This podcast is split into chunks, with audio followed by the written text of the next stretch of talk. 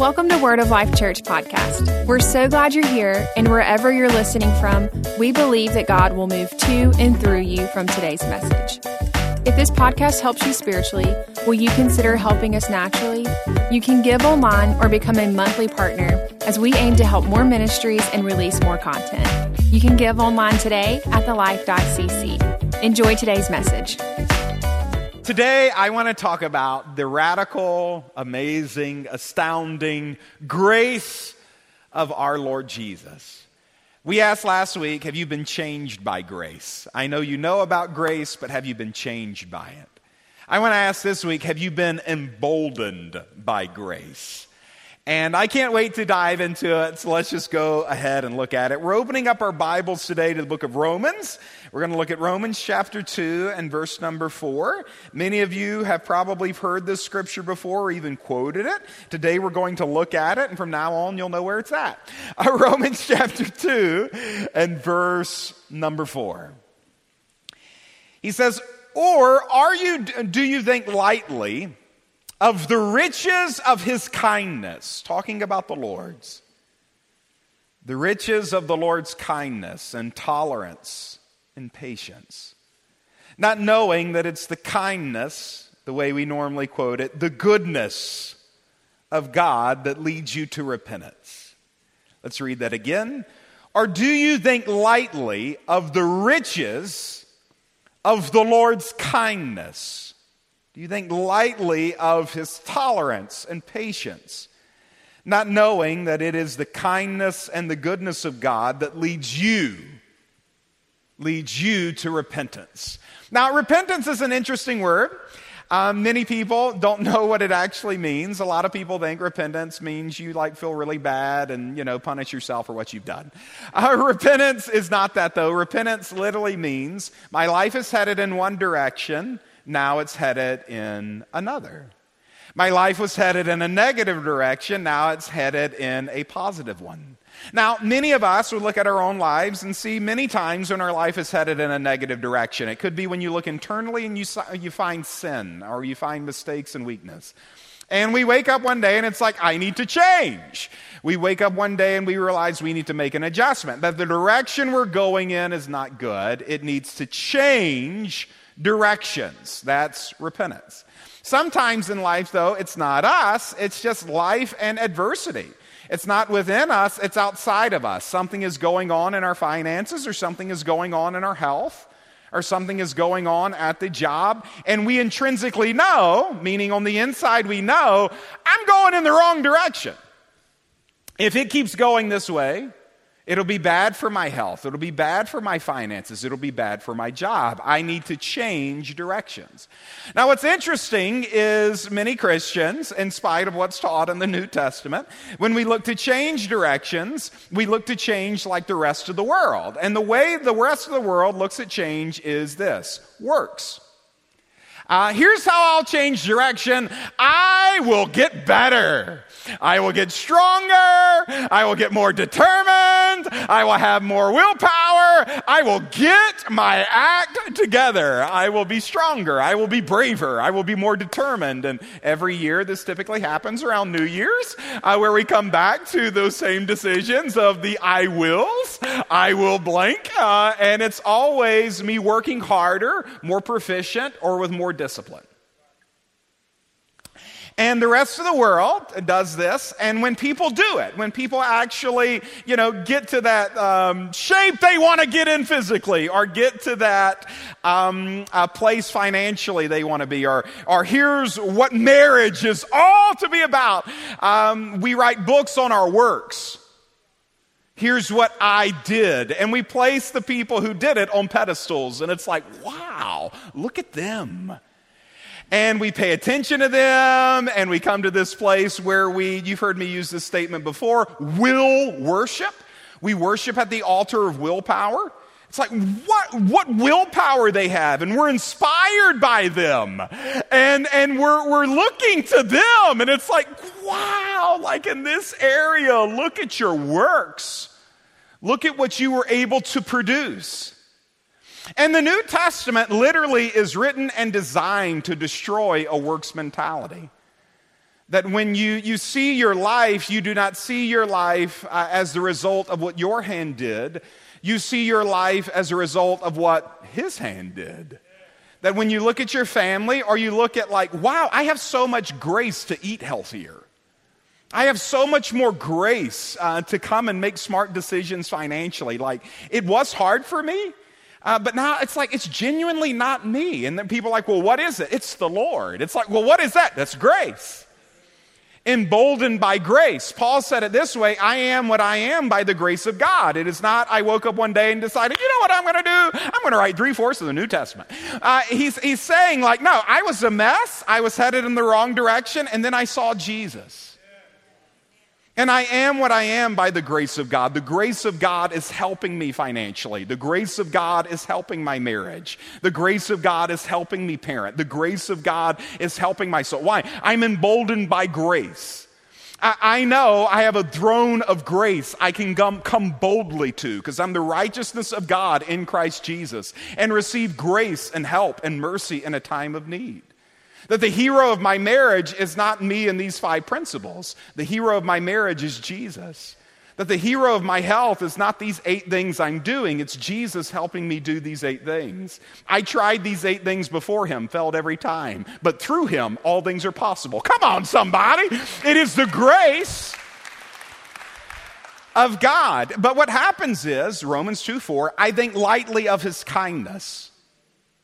And so, like so many people, we don't ask for his assistance, we don't ask for his help, and we go back to the altar of will worship, and it's like, I'll do better, Pastor.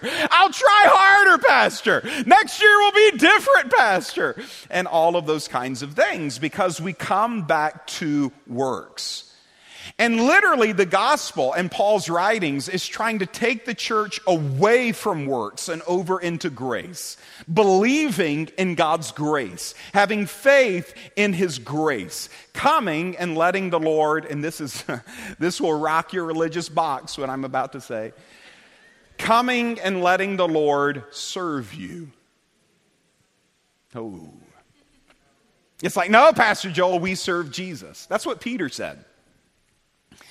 Do you remember Peter? Jesus is going around washing the disciples' feet, he's serving them.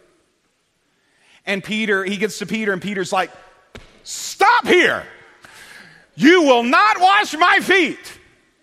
And Jesus said this statement. In essence, what Peter's saying is like, no, no, no, I serve the Lord. The Lord doesn't serve me. I'll wash your feet. You will not wash mine. And Jesus made this statement. He said, If you don't let me love you, if you don't let me do this for you, if you don't let me serve you, he said the following, word for word you have no part with me. If you don't let me serve you, you have no part with me. Why? Because no one could ever serve the Lord enough to have part with him. No matter how perfect you obtained your flesh, your heart would still have sin within it. There'd still be pride. You would get proud at how much you did good. Uh, and then you would look down on all these people who did bad uh, and all those types of things. There would be no part of you that could merit heaven, no part of you that could merit that type of mercy. The, the secret to the kingdom of God is letting the Lord Jesus serve you and Jesus saying, like, if you will let me love you, then you get to have part with me. If you will understand it's not by your works or else you could boast. Um, it, it's by my grace. I have set my love on you. You can't earn it. You can't unearn it. You just receive it and you accept it and you enjoy it and you let me wash your feet. At which point Peter said, wash my whole body. And Jesus is like, I'll stick with your feet. Um, and, and he lets the Lord love him. But don't you see that in Peter's life? He denies the Lord Jesus three times. Peter's so ashamed at his lack of discipline that he weeps so loudly that the Bible says he wept loudly. Like he catches eyes with, the, with Jesus and he feels so awful for what he did. He forsakes his call and he weeps bitterly. But the Lord brings him back. And, and Peter, like you read the narrative, he never said sorry. It's like, wait a minute, like make him earn it some. And like all those kinds of things. But the Lord prepares this, this fish dinner for him. And, And he has this moment where Peter sees the Lord's grace and he's, he jumps out of the boat. He won't even wait for the boat to get to the shore. He jumps out to be in the presence of God's goodness. Do you think lightly of the kindness of God? So many people are afraid to let Jesus serve them or to make Christianity about how Jesus can serve us. When you even have scriptures like John 14 and 14, this is an amazing scripture on prayer, by the way, and it's why we pray in Jesus' name. If you ask anything in my name, I will do it. Like if you could just meditate on that for a month, it would change your life forever. And I could do a whole message on like the power of what this actually is. But here's what I want to just say in regards to this message. Do you see his heart to serve you? He's like, I'm not going to pawn this off to some angels. I'm not going to just like release, you know, my word and wind and just kind of make it happen. He's like, no, I'd like to personally serve you. I will do it for you. Why? You asked me to. Um, and, and here is the heart of the Lord. Like the Lord Jesus wants you emboldened by grace. Now, here's the problem with this. Religion would come back, and it has for years, like ever since Paul preached this. The whole book of, of Galatians is written because people who accepted the message of grace were now trying to come back into works due to what someone else was preaching. So Paul wrote and penned the letter of Galatians. Just go read Galatians. But from that time till this, people want to come back and earn and work. And so they say, like, if you preach a message on radical grace, it gives everybody a license to sin. And so people won't live holy, people won't live righteous, people will just continue living in sin because it's not about them anymore. It's about Jesus. And Jesus has a standard, and God has a standard. And you're right. Jesus does have a standard, and God does have a standard. But here's the thing forever, people by works have been trying to meet that standard. And you know what happened? No repentance. And somebody says, well, What do you mean by that? No lasting change. They would, they would go for a solid three months in this direction that was good, and then something would pull them back. Or even if they got this one area of their life figured out, they would find out there's five areas over here that need to be repented of too and changed in direction. And what the New Testament comes to show us is that the grace of God actually leads people to repentance. And not only does it lead people to repentance, it, in, it empowers them to be able to be repentant. And you see this all throughout Scripture. I don't want you to be afraid of the grace of God. I want you to enjoy the grace of God because the more you enjoy the grace of God, the more you'll get a heart for God, which will make you stop doing all the things you don't want to do, not because you're afraid, but because you love Him and you're in awe of Him and you're inspired by Him. This is the heart of Jesus. And so I want to show you different examples in the New Testament of people's interactions with Jesus where, where we see the grace of God in motion. The first one I want to look at is found in the book of John. So let's go over there and look at it. We're going to look at John chapter 11. Uh, we're going to see somebody who is changed by the grace of God, and then we're going to see someone who continued in sin, and we're going to ask, why did they? John chapter 11. And we'll look in verse number one. Um, now, Jesus has people in his life that he was able to get close to. I think Jesus wanted to get close to everyone, including us, but there were certain people who were just comfortable with him and invited him into a deeper place. And three of those people are people who we should learn from and look to, and that's Martha, Mary, and Lazarus. They were brothers and sisters, uh, and so they're here in this moment, uh, this family. They've, they've drawn uh, nigh to Jesus. He comes to their house often, and they come to a place where they have a need. Lazarus, the brother, is very sick. And so, out of this, they know the Lord can help with this, and so they send word to get him to help. And I want you to notice their appeal. They knew Jesus, and they knew his kindness, they, they knew his graciousness. So, watch their appeal in John chapter 11 and verse 1. Now, a certain man was sick, Lazarus of Bethany, the village of Mary, uh, in the village of Mary and her sister Martha. It was Mary who anointed the Lord with ointment and wiped his feet with her hair. In essence, this is a woman who really loved the Lord, whose brother Lazarus was sick. So the sisters sent word to him saying, Watch this, watch this, watch it. Lord, behold, he whom you love is sick. Now, what is this? Grace. Somebody says, What in the world do you mean by that? Notice the appeal. The one you love is sick, not the one who loves you. The one who loves you is works. Lord, do you remember that time I came and I cried so much that I washed your feet with my tears? Now, go back to that moment, Lord, and remember what I did for you. And out of that, would you please come and heal my brother because he has a need? Don't forget, we love you.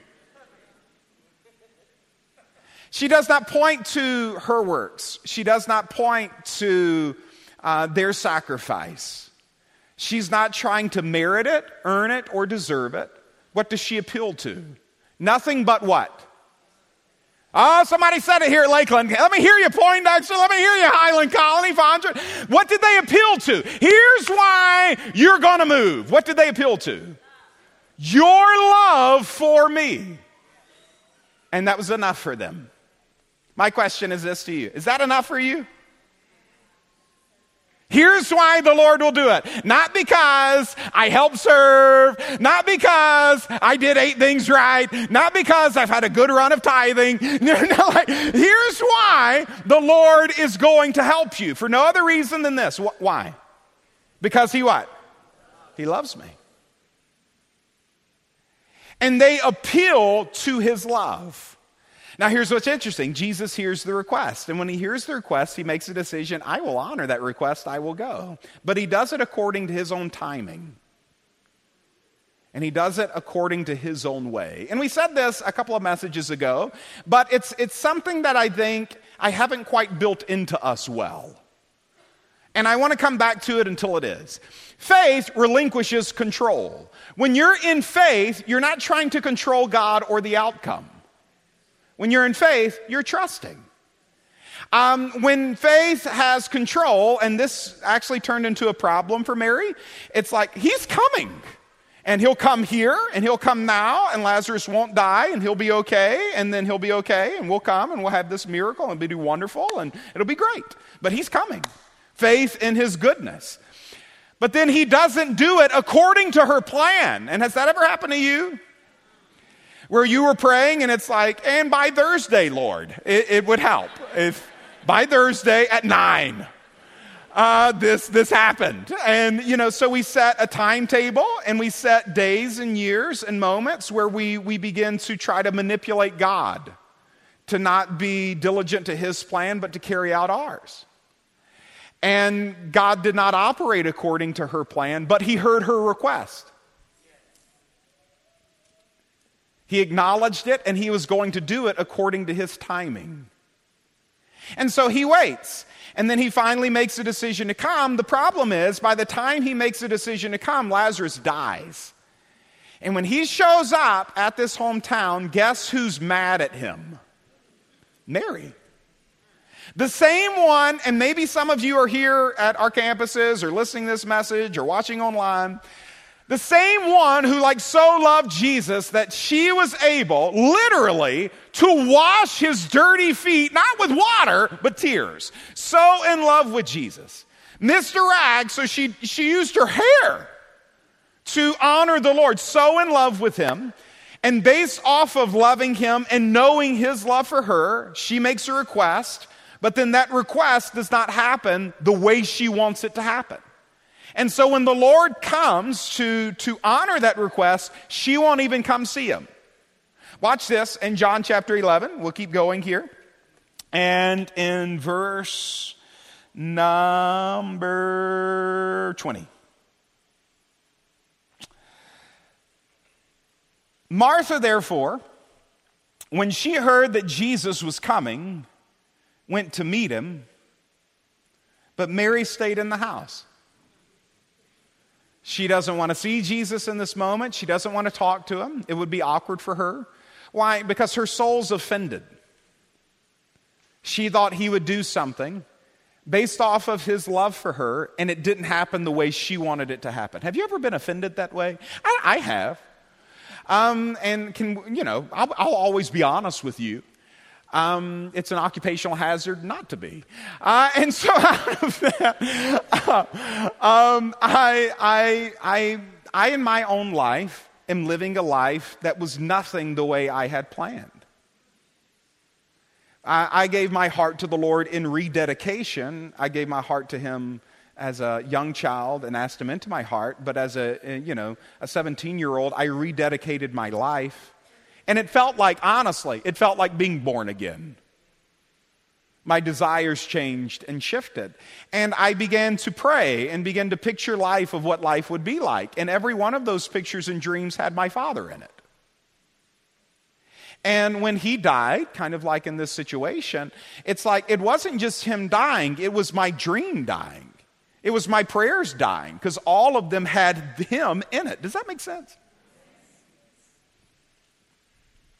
And when that happens, when we're, we're trying to like f- impose our will on the Lord's, um, and you know, forecasting our desire upon Him if He'll do it this way, and it doesn't go that way, it's like John sitting in prison, your heart can get a little offended.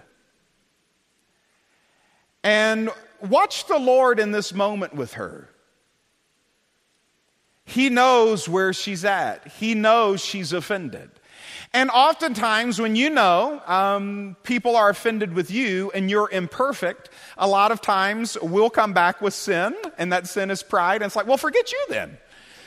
Like you know you you know intrinsically you did everything right, and they're mad at you anyway. Uh, that you would be hard hearted or we'd fall into this place of pride. Watch his gentleness. She's wrong. She thinks she's right, but she's wrong. Watch his gentleness with her. She won't even come into the house to come see him. Finally, the Lord calls for her. And watch this in verse 28. And when she had said this, she went away and called Mary, her sister, Martha. Called Mary, her sister, saying, Watch this. Watch this. The teacher is here, and what's, what's he doing? The teacher is here, and he is calling for you.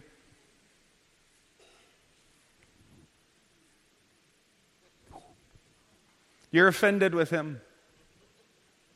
You're upset with him. You thought he could have done something differently. He didn't do it according to your will, your ways, or how you wanted him to do it. And while you're offended, what's he doing? He's calling for who? You. What is this grace? The Master is calling for you. And she gets up and she does something courageous. She makes a decision to come. When she heard it, verse 29, she got up quickly and was coming to him. Now, Jesus had not yet come into the village, but was still in the place where Martha met him. Then the Jews who were with her in the house, consoling her, when they saw that Mary got up quickly and went out, they followed her, supposing that she was going to the tomb to weep there. Therefore, when Mary came where Jesus was, she saw him and she fell at his feet. And she said unto him, Lord, if you had been here, my brother would not have died. And what is this? It's accusation. But somebody else said it over here at Lakeland. I heard it. And it's, it's what the Lord saw. Because we'll see the flesh all the time, but the Lord is looking at the heart. It's accusation on the surface, but it's hurt at the heart. Anytime there's accusation, you're doubting someone's love for you. If I'm accusing you of something, you ignored me. You saw me and you turned the other direction. Anytime there's accusation, I'm doubting love. She's accusing him. If you'd have been here, why'd you wait? He did. He waited three days. Why'd you wait? If you'd have come when I asked, if you would have done my plan, if you'd have been here, this wouldn't have happened. If you'd have just done what I wanted you to do, this wouldn't have happened. If you would have done what I asked you, I wouldn't be having this pain. And she's doubting his love for her.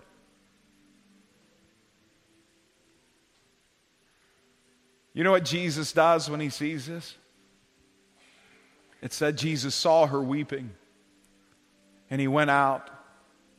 Shortest verse in Scripture said, And Jesus wept. He didn't accuse her. He didn't turn accusation into accusation. He didn't say, Now you wait a minute. I've got a plan. Trust me. Or any of those types of things. He cried with her because the Lord is touched with the feelings of your infirmities. And then you know what he did? He went and raised your brother back to life. In essence, he executed a plan that was even better than the one she had. Do you trust the Lord enough to execute a plan even better than the one that you had? Do you trust that even when things aren't going according to plan, that the Lord has a plan that's greater than the plan you planned? Can you believe in His goodness enough that when things aren't going the way you want them to go, that there is a reason for all of this that you might not know of, but in some way at some time, God's going to display His glory in such a way that leaves you in awe of the miracle that is at your table?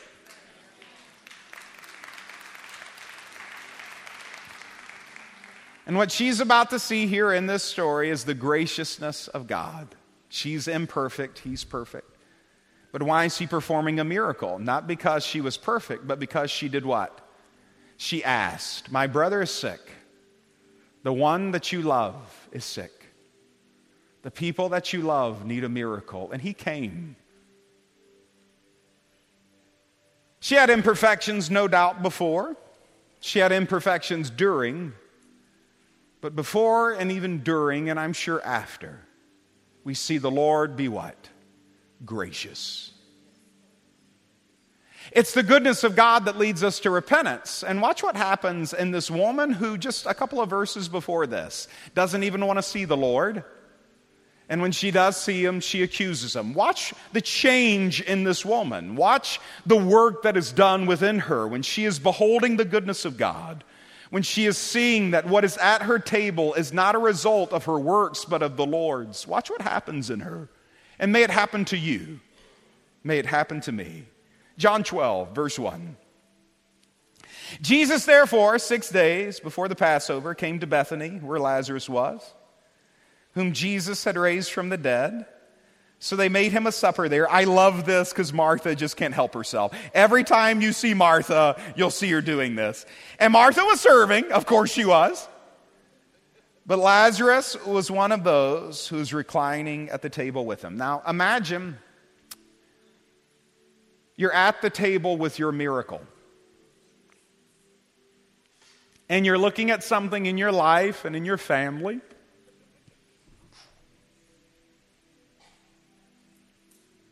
I, have gotten emotional all day because I'm this is my story. You're looking at something in your life you're looking at something in your family. And you're realizing the reason why it's there is not because I woke up one day and decided to get awesome.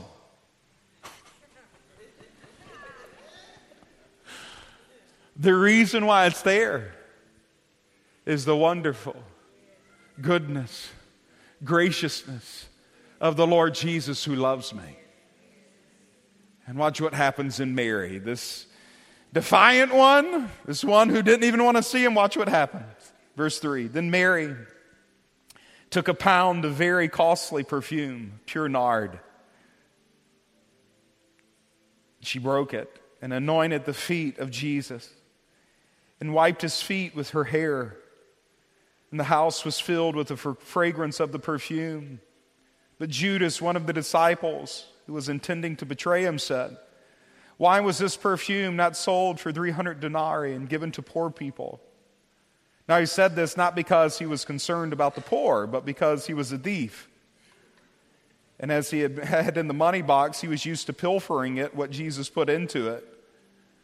Therefore, Jesus said, Leave her alone, so may she, she may keep it for the day of my burial. Now, I want you to notice two people here. I want you to notice a woman who is offended and a woman who would not draw near to Jesus. I want you to see this same woman come and take the most expensive thing in her life, not because someone was taking an offering, not even because the Lord Jesus asked for it.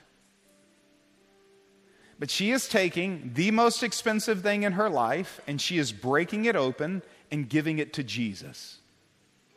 To make it more personal, she takes her hair to once again serve the Lord in this way. He's not soliciting it, but he is so honored by it. And my question is how did this woman repent? She changed directions. She keeps going the direction she was going in in the chapter above this. She could be offended with the Lord forever. Pride would develop, sin would come back into her life. All of these things would get deeper.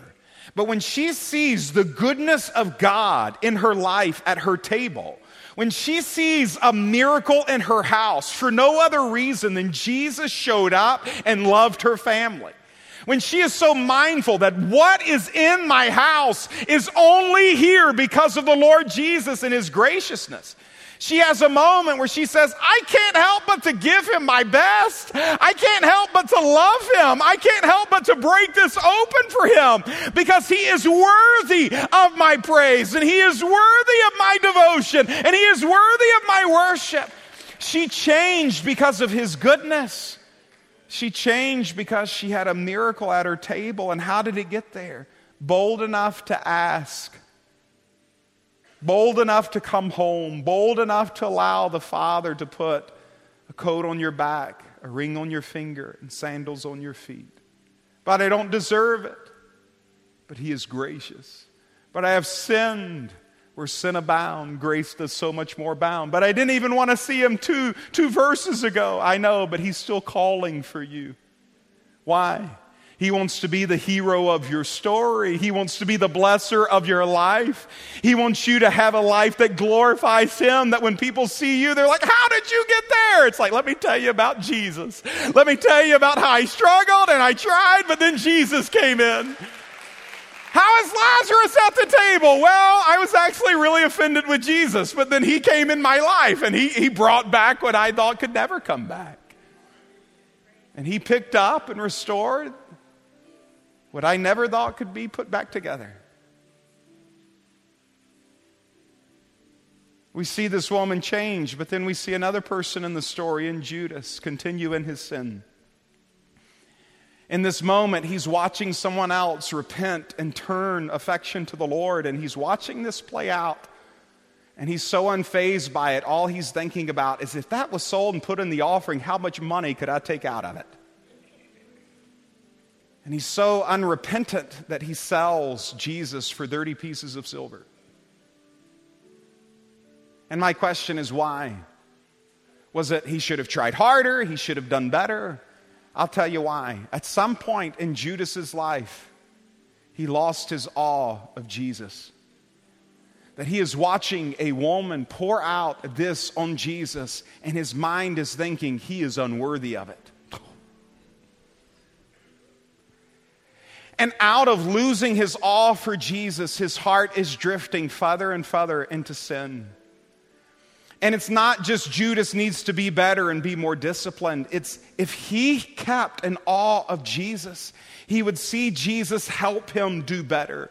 When Jesus dips his bread in Judas's cup and has a moment, his heart wouldn't be so hardened to see, okay, like I'll go do it, his heart would have been open of like, Lord, I don't want to hurt you. I don't want to grieve you. I don't want to do this to you. You are worthy of this. And somebody says, well, what do you mean? Think of Peter. When Peter met Jesus, he had fished all night and caught nothing. What is that? That's works. It's I'm trying my best and it's not happening.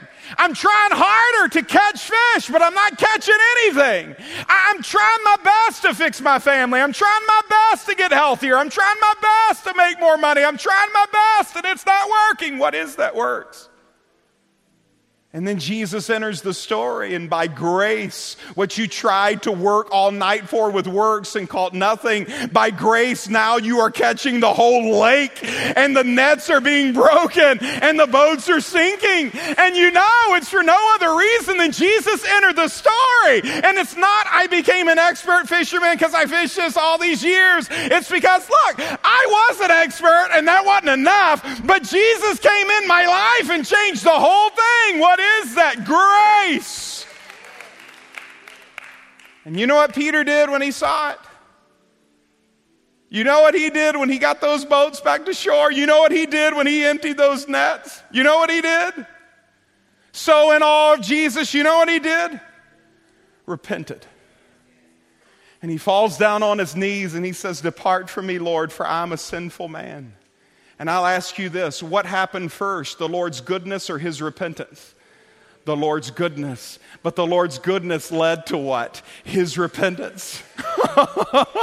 and when he saw the Lord's goodness in his life, I could tell you a story about Zacchaeus and the same thing. They're looking at Jesus. They're like, You're going to his house? He's a sinner. And after he goes into Zacchaeus' house, Zacchaeus is like, You know what? All those people I've hurt, I'm repenting. I'm going to give them their money back and all those other types of things. His goodness came into the house first and then his repentance.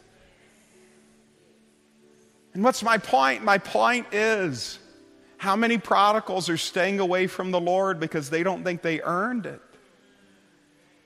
And how many others are like the other son who's in the house still trying to earn what the Father freely wants to give by His grace if you would just ask?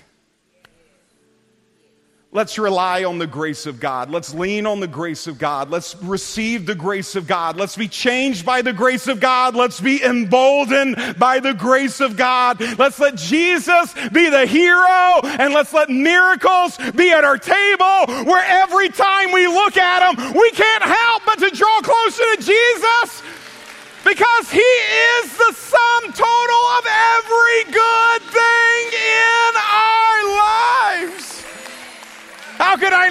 praise Him? How could I not go to church? How could I not give? I'm not trying to earn it though. I'm doing it because I love Him. And when you get to that place, you can look up and say, I haven't just heard about grace. I have been changed by it in Jesus' name. Let me pray for you. Father, I thank you for each and every person who's here.